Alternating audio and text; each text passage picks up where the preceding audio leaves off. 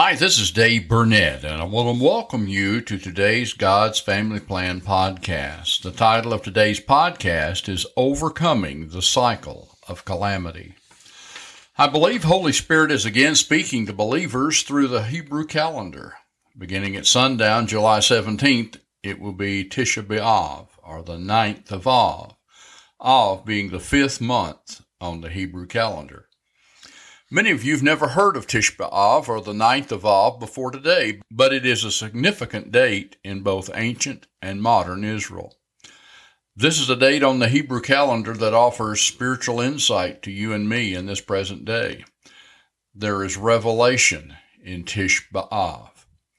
Both Christian and Jewish sources observe that a series of horrific events have occurred on the ninth of Av and these events are so severe and blatantly obvious that they should not be considered as coincidental.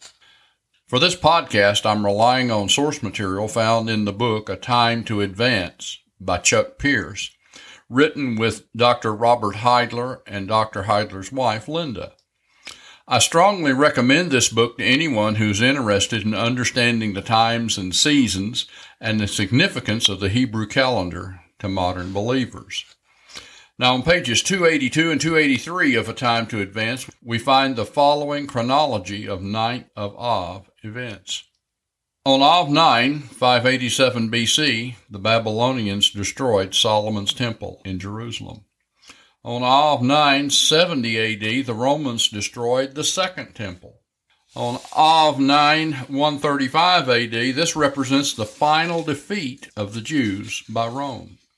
On Av 9, 1095, the first crusade was launched. Thousands of Jews were killed. On Av 9, 2090, the Jews were expelled from England. On Av 9, 1492, the Jews were expelled from Spain. On Av 9, 1942, the Jews were deported from the Warsaw Ghetto to the death camps. And on Av 9, 2005, the expulsion of Jews from Gaza began. Now, I'll not delve into the details of these specific events on this podcast, but you may want to at least Google these dates. However, there is one more Ninth of Av event that I believe Holy Spirit would have us focus on today. And sources tell us that this event occurred over 3,000 years ago, and it's described in Numbers chapters 13 and 14. These chapters tell the story of the 12 spies that Moses sent from Kadesh Barnea to spy out Canaan, their promised land. Both Jewish and Christian sources agree that these spies offered the report of their findings on the ninth of Av. Now, if you're familiar with this story, you'll remember that it was upon their fear filled report of 10 of those spies that Israel as a nation rebelled against God. They rebelled against their inheritance and they rebelled against their destiny. It was their ninth of Av rebellion that sent Israel on a 40 year journey of wandering in the wilderness. Now, first of all, the people of Israel were a people with a promise from God. They were promised the land of Canaan, a land that flows with milk and honey, a prosperous place to live. However, in their exploration of the promised land, they discovered walled cities and giants. And when they saw the giants, ten of the twelve spies could only think about how small they were compared to the giants, as grasshoppers in their own eyes. As they focused on the giants, they forgot about the God of the Passover. They forgot about the God who parted the Red Sea. They forgot the God who had provided manna and quail for their food. They forgot the God who fought with them against the Amalekites in Exodus chapter 17 and they did not remember the God who appeared on Mount Sinai, and they forgot the God who led them as a cloud and as a pillar of fire. Again and again, Israel complained because of the obstacles they faced in pursuit of their destiny, in pursuit of their inheritance. Now, folks, I don't know of a promised land without a few giants in it. You see, we have an adversary.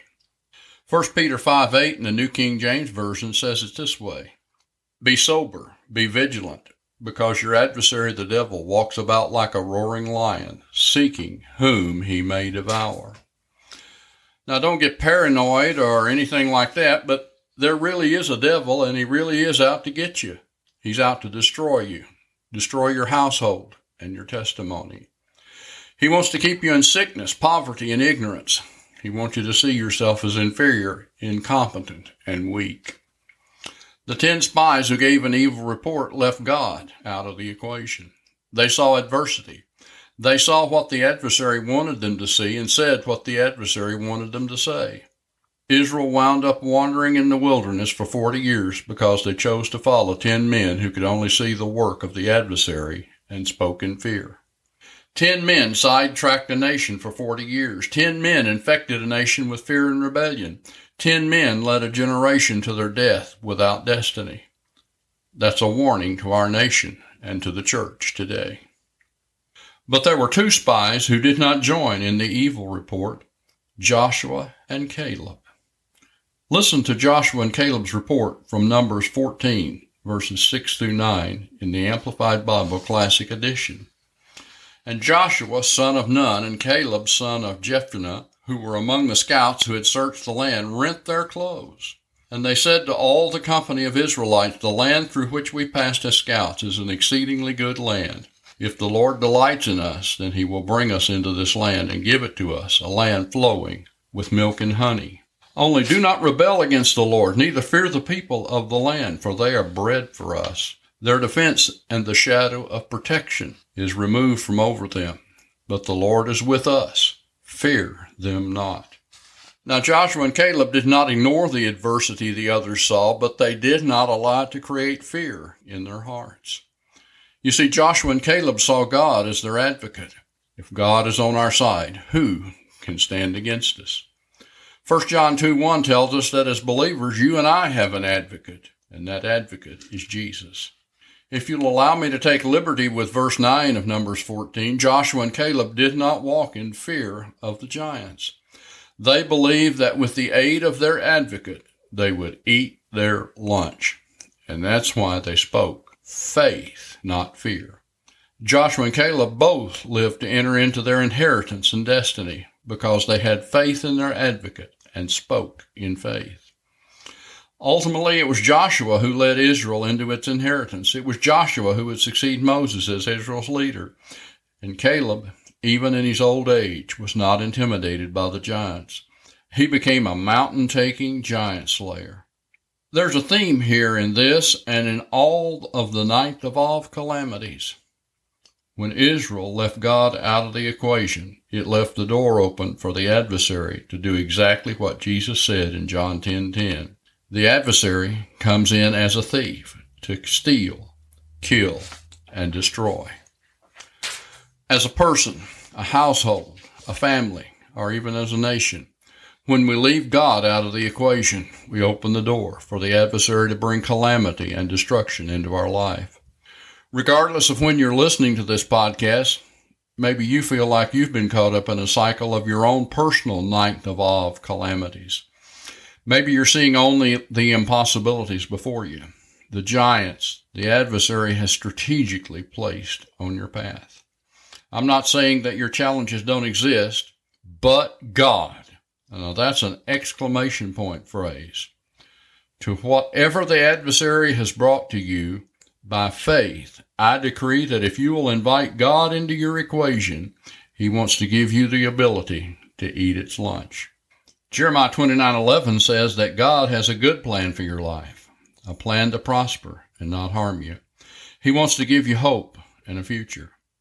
Again, I want to encourage you to ask God into the equation of your life. Jesus said, I am come that you might have life, abundant life. Jesus said in John 6:37, if you'll come to him, he will not reject you. How do you come to Jesus?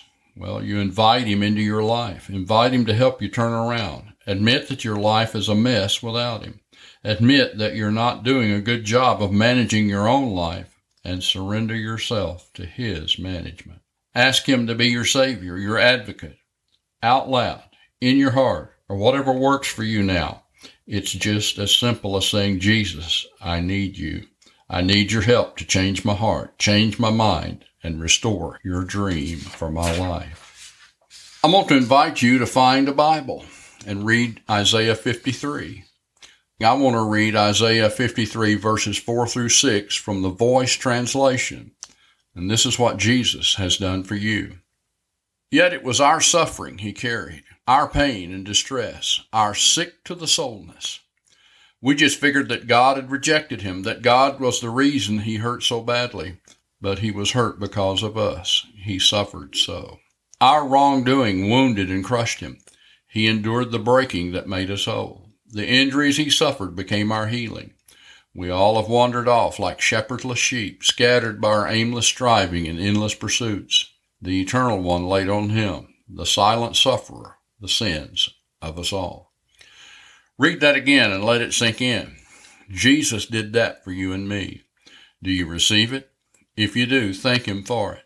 Make this central to your thinking and belief system, and you will have received God into your life equation. I want to encourage you to find a pastor, not just a church. You need a mature Christian mentor, someone who will want to get to know you personally, to help you learn and grow in faith, to pray for you and to pray with you, someone to encourage you and tell you the truth. You don't have to live in a ninth of Av cycle of calamity. You have an advocate. His name is Jesus. Make sure he is the central focus of your life equation. Thanks for listening to today's podcast. This is our first podcast from our new home in Yukon, Oklahoma. You can email us at dnkburnett at gmail.com. You can like our Facebook page, God's Family Plan, on Facebook. Our book, God's Family Plan Establishing Generational Blessing, is available on Amazon. Until next time. We decree blessing and favor over you and your household today. Amen.